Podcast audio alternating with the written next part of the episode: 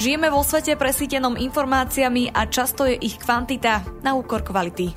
Dnes sme v situácii, kedy od pravdivých informácií nezávisilo naše politické presvedčenie, ale aj zdravie a život.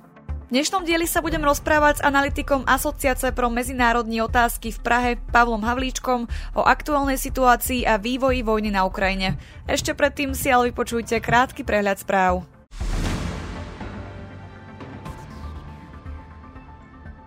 Experti v oblasti zdravotníctva volajú po pozastavení vývoja umelej inteligencie. Tvrdia, že môže spôsobiť viac škody ako úžitku. Francúzski poslanci žiadajú Európsku úniu, aby označila Wagnerovú skupinu za teroristickú organizáciu. Podľa nich je vinná z viacerých zločinov na Ukrajine a v Afrike. Po dvoch masových streľbách v Srbsku sa organizujú protesty proti násiliu. Protestujúci požadujú odstúpenie ministrov aj zákaz násilného obsahu v médiách.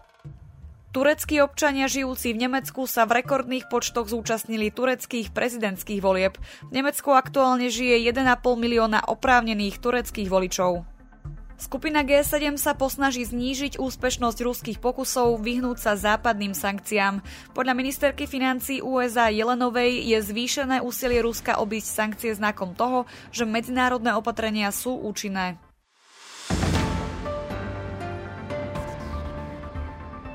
Mojím dnešným hostom je Pavel Havlíček. Dobrý deň. Dobrý den. Ako by ste zhodnotili dnešnú situáciu na Ukrajine? Je možné vidieť prvé lastovičky ukrajinské protiofenzívy? Já bych eh, tu situaci zhodnotil obecně jako takové stále ještě do určité míry ticho před bouří.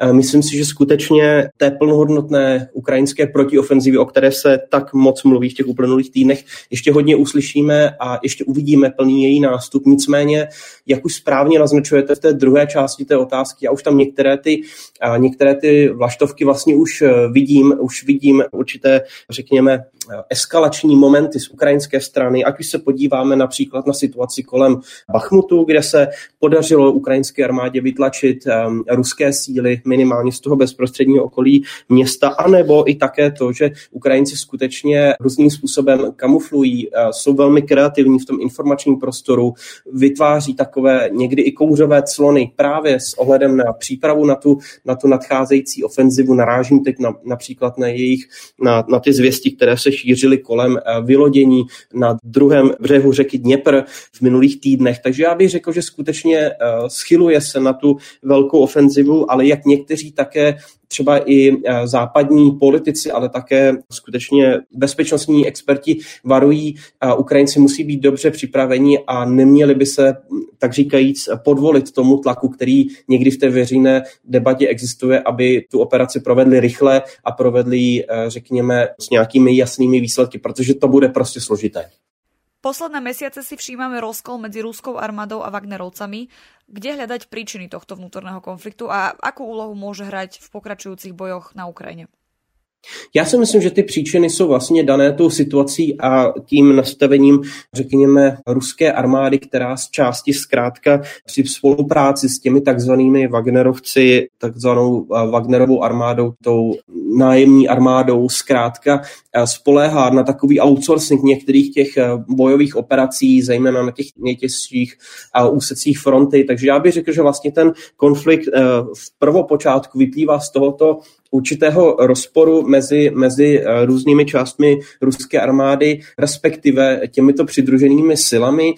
O čem, o čem je tady řeč, je samozřejmě zejména ten konflikt mezi, mezi oběma strukturami z hlediska přístupu k financím, přístupu k vojenskému vybavení i do určité míry prostě mocenským soubojům a e, získání vlivu na ten rozhodovací proces, který samozřejmě se koncentruje v Kremlu, koncentruje se potom v těch oficiálních strukturách, ale tu e, v některých momentech minimálně tu klíčovou e, tíži těch bojových operací prostě nenese ruská armáda, která je třeba až ten další, další řekněme, ta další fáze, nějaký, nějaký další vlastně nástup, ale jsou to právě ty žoldáci z té takzvané Wagnerovy armády, takže tenhle ten rozpor je vlastně takový prvopočátek vlastně těchto těch konfliktů, které vidíme skutečně v těch uplynulých, řekněme, několika dnech, možná týdnech, ještě více eskalovaly. Viděli jsme nespočet eh, memů, které se objevily i jako narážka na tuhletu prostě stále probíhající konfliktní situaci a rozpory mezi Evgeniem Prigožinem a těmi oficiálními strukturami z hlediska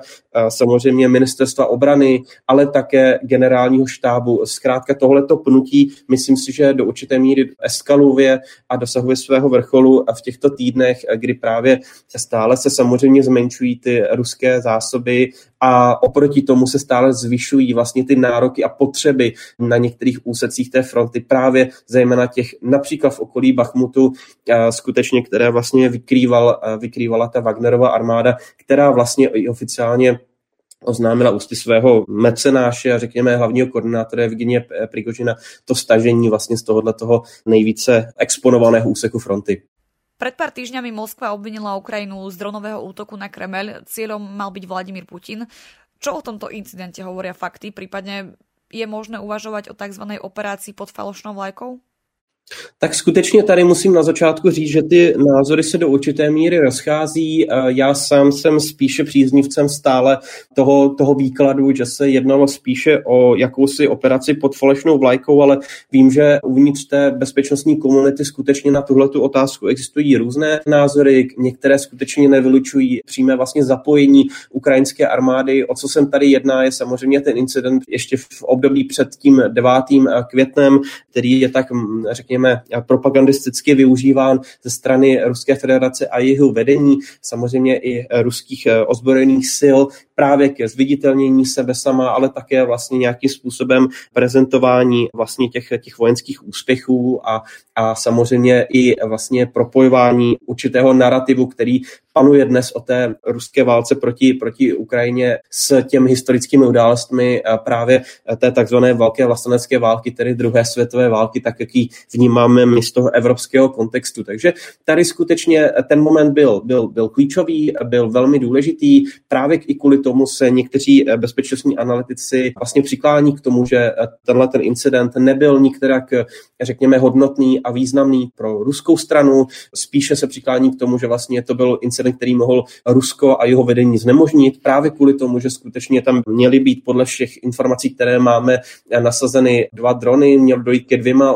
výbuchům vlastně a zásahům eh, na střechu jedné z těch kremelských budov, přičemž eh, se mluvilo hodně o tom, že tam byl určitý i třeba, byla tam určitá časová prodleva mezi tím, když k tomu incidentu došlo a vlastně mezi tím, kdy o něm začali oficiálně informovat ty kremelské zdroje. A byly tam určité manipulace i třeba s těmi, s těmi e, obrazovými materiály. A ten výklad nebyl úplně jednotný mezi ruskými zdroji, takže je vidět, že skutečně tam byla celá řada takových informací, které dávají tušit, že možná ten výklad bude trošku složitější a právě kvůli tomu určitě není úplně zdravé vylučovat tu ukrajinskou ukrajinskou linku, přestože já sám stále věřím, že ona spíše hrála z mého pohledu z hlediska té pravděpodobnosti a atribuce vlastně tohoto incidentu některému z těch pachatelů a prostě spíše menší roli. Proč? Eh, já se na to dívám tak, že skutečně tohleto mohla být nějaká snaha i ze strany Kremlu a prostě zase vybičovat to veřejné mínění na straně vlastně těch ze strany právě oficiálních struktur před tím 9. květnem, aby došlo k té mobilizaci, aby ruská společnost ještě více byla ochotná vlastně investovat do tohoto obrovského vojenského konfliktu, o kterém pak mluvil vlastně během toho velkého projevu i Vladimír Putin. Druhá věc je samozřejmě to, že pokud tohle to měla být úder na Vladimira Putina, tak je samozřejmě všeobecně známé a ví to i Ukrajinci sami, že skutečně on v těch budovách Kremlu a Kremlského centra příliš nepřebývá takže tohle je vlastně také další věc, která není úplně jakoby jasná z hlediska toho výkladu a e, z hlediska těch komentářů prostě nevíme e, a ukrajinská strana se k tomu oficiálně nepřihlásila.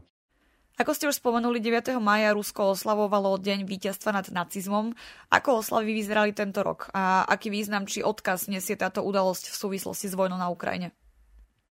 Tak eh, velmi prapodivný právě kvůli tomu, že skutečně tyhle ty eh, oslavy nedosahovaly ani zdaleka těch výší, které měly v těch uplynulých letech, kdy skutečně Kreml tohleto měl jako mocenskou přehlídku, ukázku své síly, nějakým způsobem demonstroval vlastně, že, že Rusko je silné, Rusko zvítězí nad svými nepřáteli v tomto případě se jednalo ne snad z hlediska početního zastoupení, ale zejména v, minimálně v té osobní rovině, ale zejména z hlediska techniky o opravdu velký, velký řekl bych, nezdar z toho západního pohledu, velkou, velkou frašku právě kvůli tomu, že většina té vojenské techniky Ruské federace je dneska alokována na Ukrajině. Prostě Kreml nemá dobré, dobré zásoby vojenské techniky. Právě kvůli tomu se hodně mluvilo a bylo zesměšňováno to, že on prostě vyslal historickou techniku, tanky z období druhé světové války, T-34 a vlastně ne, neukázal žádnou z těch modernějších zbraňových systémů, zbraňových eh, prostředků, které pravděpodobně jsou všechny, respektive do velké míry alokovány na území uh, Ukrajiny nebo jinde prostě mimo, mimo Moskvu a nemohly být nasazeny. Takže tohle to je opravdu ten kontext, který uh, se, se hodně nějakým způsobem diskutoval. Samozřejmě potom se hodně připomínal také ten projev Vladimira Putina, který byl možná trošku odlišný od těch minulých, právě kvůli tomu, že on se snažil vlastně v tom projevu nějakým způsobem vrhnout vlastně a přerámovat ten narrativ o té uh, speciální vojenské operaci ruských ozbrojených sil na Ukrajině v takovou velkou vlasteneckou válku číslo, číslo dva. Byla tam snaha propojit vlastně jeho vlastní nějaké interesy a přežití toho jeho režimu se zájmy ruské společnosti, toho, že skutečně ta válka je existenciální. Mluvil jsem tady už o tom, že skutečně ruský režim musí nějakým způsobem dále vybičovávat ty veřejné nálady a, a stále mobilizovat vlastně tu veřejnou podporu, ať už z hlediska toho fyzického nasazování na frontě, nebo potom z hlediska těch a finančních zdrojů, které ta operace si, si vyžaduje a které jsou samozřejmě obrovské a platí za to ruští občané svým komfortem, svou izolací a všemi dalšími možnými cestami. Takže tady skutečně vidíme, že nějakým způsobem tohleto byl trošku jiný 9. květen, než si e, Rusové jsou zvyklí připomínat a vlastně na těch různých úrovních to bylo také dobře vidět. Vo svojej činnosti teda prirodzene pokračuje aj rúska propagandistická mašinéria. S akými najvýznamnejšími narratívmi sa stretávame v súčasnosti? Je rozdiel v tom, ako Kreml targetuje svoje domáce a zahraničné publikum? Já bych řekl, že bez pochyby eh, skutečně vidíme ten pokračující oportunismus a vlastně snahu eh, nějakým způsobem uchopit kterékoliv téma, které by mohlo být pro tu ruskou mašinérii skutečně, skutečně eh, nosné a nějakým způsobem prostě pokračovat v těch starých taktikách jenom z hlediska nových, nových narrativů, nových témat, které se vlastně průběžně mění v čase. Vidíme, že Kreml poměrně flexibilně dokáže měnit narrativy, nějakým způsobem si uchopovat nová a nová témata témata. Mluvili jsme tady o dědictví vlastně eh, té takzvané velké vlastenecké války, tedy druhé světové války. Samozřejmě pokračují všechny ty narrativy, které se týkají eh, Ukrajiny, vybičování a respektive eh, zveličování toho takzvaného ukrajinského fašismu. Samozřejmě pokračují také, také ty tlaky na západ a vykreslování jeho jako toho hlavního nepřítele a Ukrajiny jako toho zástupného problému, respektive takového proxy nepřítele Ruské federace, který vlastně uměle vytvářet vytvářen ze strany Spojených států. Tahle ta velmi silná linka toho odporu vůči, vůči západu a hraní na tu tradiční antiamerikanistickou linku, která v ruské společnosti velmi, řekněme, široce rezonuje, a je, je dlouhodobě kultivována již ze, z dob sovětských časů. Tohle to je skutečně něco, co my vidíme v prakticky jenom v různých obměnách stále, stále pokračujíc. Samozřejmě i otázky, které se spojují například se Severoatlantickou aliancí. Nedávný vstup Finska byl také široce komunikován právě s ohledem na to, že Rusko má být jakousi obleženou pevností, má být skutečně eh, tím takovým boxovacím pytlem západu, eh, do kterého se všechny ty západní země strefují fungují samozřejmě pod taktikou a taktovkou eh, Spojených států. Takže tohle to zůstává, řekl bych, že ta velká témata se vlastně, eh, pokud se odhledneme od té každodennosti a průběžně se měnících těch, eh, řekněme, takových vstupních brán do, do těch velkých narrativů prakticky nemění. Je to skutečně ta velmi silná protizápadní linka, je to skutečně ten, ten dlouhodobý narrativ o loutkové povaze ukrajinského režimu a neschopnosti Ukrajinců. Na druhé straně samozřejmě také o jejich agresi agresivitě. Tohle to pokračuje, ale stále více se samozřejmě ten ruský režim přiklání k tomu, že ten klíčový nepřítel je prostě, je to západ, jsou to Spojené státy, jsme s nimi ve velkém konfliktu. Ukrajina je vlastně jenom jedna z dalších incidentů, který vlastně nás stojí na stolik energie, ale zároveň vlastně je to jenom taková eh, skutečně loutka Spojených států. Takže tyhle ty velké věci rozhodně nepřestávají. Plus je samozřejmě tady velmi zásadní ta rovina té domácí propagandy, kterou my na západě někdy přehlížíme, ale ona ona je velmi také dramatická a pokud se podíváme na to, jak se v průběhu času například mění ruské veřejné mínění, tak je to samozřejmě dlouhodobě i právě pod tlakem a vlivem eh, ruských masových prostředků, které jsou z valné většiny skutečně pod přímou kontrolou Kremlu. Ty volné, respektive nezávislé zdroje jsou prakticky zlikvidovány a všechny odsouzeny do zahraničí. Existují jenom velmi malé výjimky, a to zejména v případě jednotlivých novinářů, kteří třeba externě spolupracují s těmi na západ eh, přelokovanými redakcemi. Kde dnes možno vidieť úlohu Európskej únie, či konkrétnejšie štátov Strednej a Východnej Európy pri pomoci Ukrajine?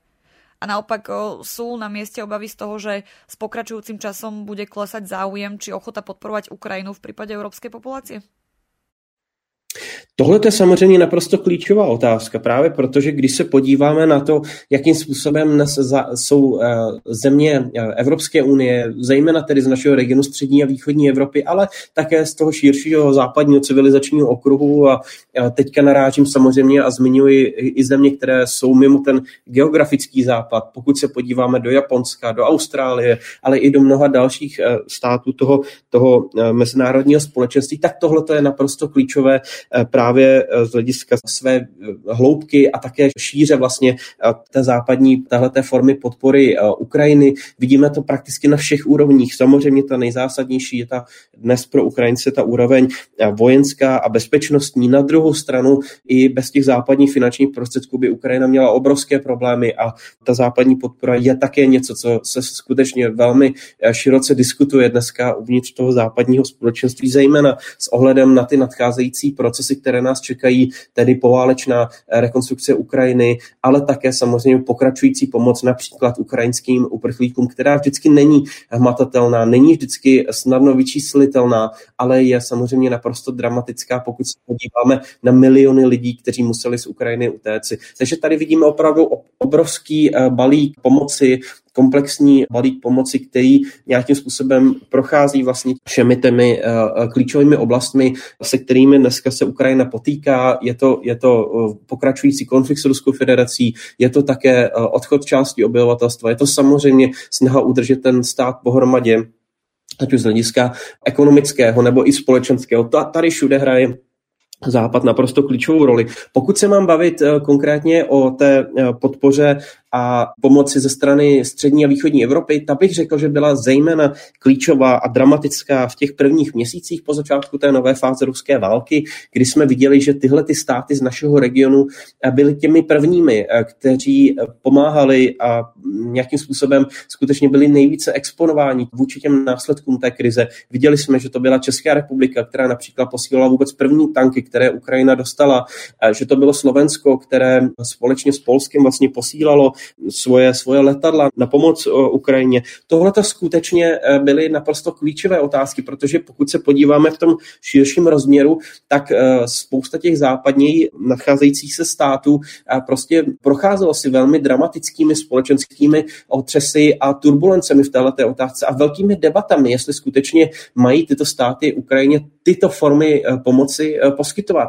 Příklad za všechny je Německo, stát, který se historicky vyhýbal tomu, že bude dodávat zbraně zbraně do zemí, které si prochází válečným konfliktem. Dneska je to země, která je druhým největším podporovatelem Ukrajiny v absolutních číslech a v, ve finanční bezpečnostní roviny. Takže Tahle ta dynamika je vlastně něco, co my jsme viděli od počátku toho válečného konfliktu a samozřejmě stále, stále se teprve učíme a hledáme ty limity, kde západní pomoc končí a co ještě je stále dovoleno a co už je vlastně za hranou. Tady samozřejmě ještě zásadní jedna debata, která nás čeká na půdě Evropské unie. Také obrovské změny mezi nimi byly právě tahouny země ze střední a východní Evropy. Připomenu udělení kandidátského statusu Ukrajině v červnu minulého roku.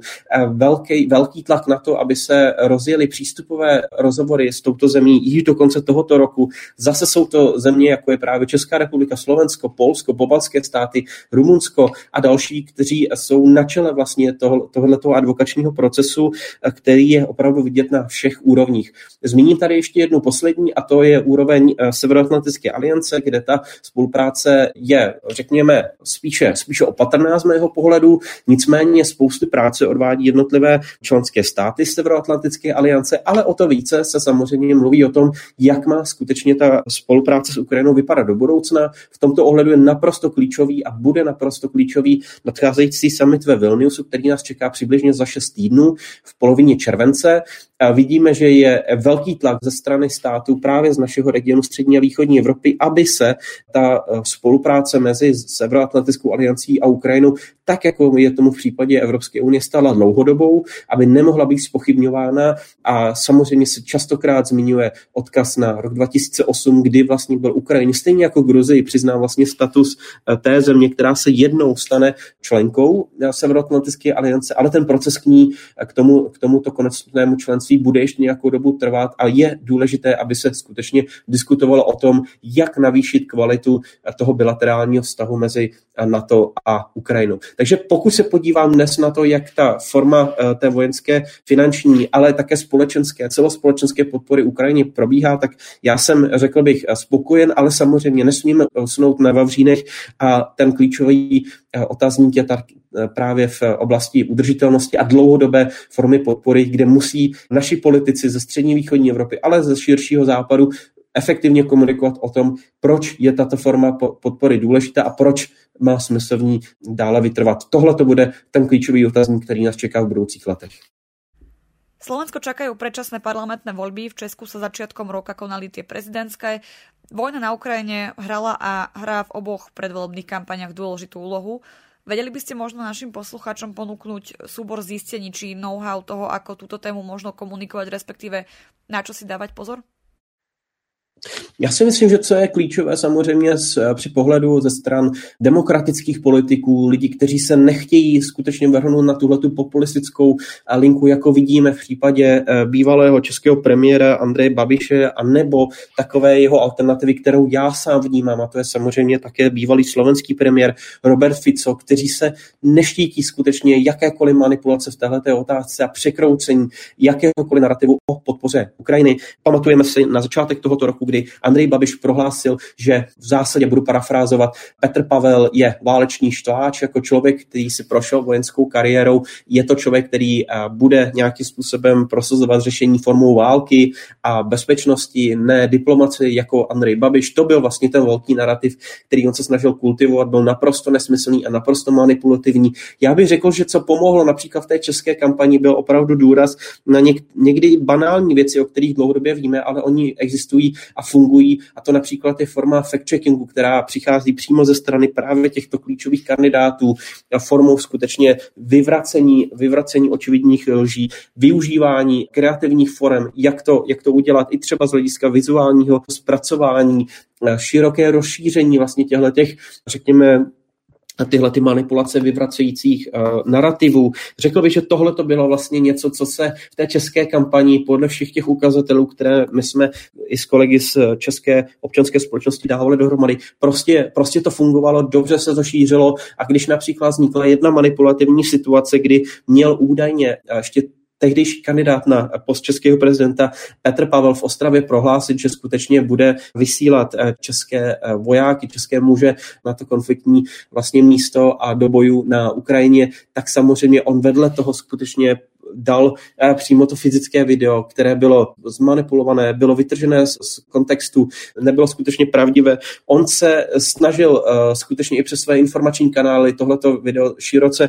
široce šířit i skrze své, své příznivce a mělo to velký dopad skutečně. Byly to jedny z nejvíce sledovaných příspěvků na sociálních sítích. Tohle to může být ta cesta, jedna z nich alespoň. Nemyslím si, že existuje jedna jediná, ale může to být jeden příklad, který se skutečně v té české kampani ukázal jako efektivní, ale samozřejmě pokud se nějakým způsobem podaří těmhle těm manipulátorům, populistům naprosto zahltit ten informační prostor, ať už v případě sociálních sítí nebo potom třeba těch takzvaných alternativních médií, které šíří opravdu častokrát velmi manipulativní, častokrát také prokremelské obsahy, a které vidím a vnímám na Slovensku jako poměrně rozšířené a také mající poměrně zásadní eh, dosah a dopad na veřejnou debatu, tak tohle to bude velký problém a skutečně skutečně může se podařit vlastně těmhle těm silám zmanipulovat a zaplavit vlastně ten prostor těmito takzvanými alternativními výklady skutečností a to může být velký problém. Takže já bych řekl, že skutečně tady,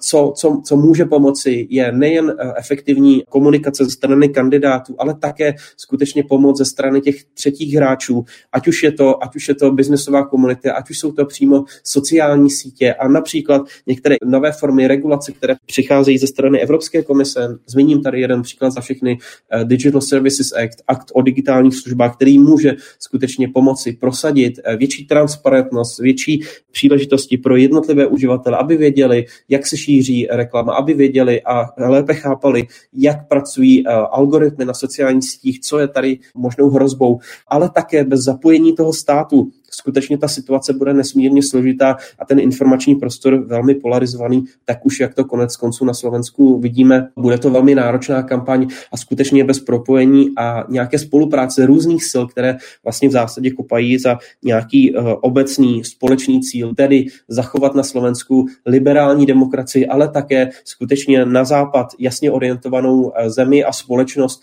tak to, tak to skutečně nepůjde. Takže uh, myslím si, že tohle to je skutečně něco, co na co si musíme dát pozor, využívat ty, ty, hledat ty cesty a následně efektivně využívat a samozřejmě nevyhýbat se i formám různé mezinárodní spolupráce a výměny dobré praxe. Právě například na té československé eh, lince já ji vidím eh, velmi, velmi jasně a jsem velmi rád, že můžeme i právě díky spolupráci s našimi slovenskými partnery třeba eh, přispívat do té slovenské veřejné debaty a můžeme některými třeba i příklady dobré praxe prostě pomoci tu, ten veřejný prostor kultivovat. Hovorí analytik Asociace pro mezinárodní otázky v Prahe Pavel Havlíček. Ďakujem za rozhovor. Já vám také děkuji a přeji hezký den. Ak sa vám tento diel páčil, môžete nás podporiť či už jednorázovo alebo pravidelne cez Patreon. Umožnite nám tak vytvárať nielen kvalitný obsah, ale tiež budovať komunitu ľudí, ktorí rozumejú potrebe zdravého a transparentného infopriestoru. Viac informácií nájdete na stránke infosecurity.sk v sekcii podpora. Na príprave podcastu sa podielal Peter Dubóci. Táto epizóda vznikla s podporou Európskej únie. Verím, že si nás pustíte aj na budúce.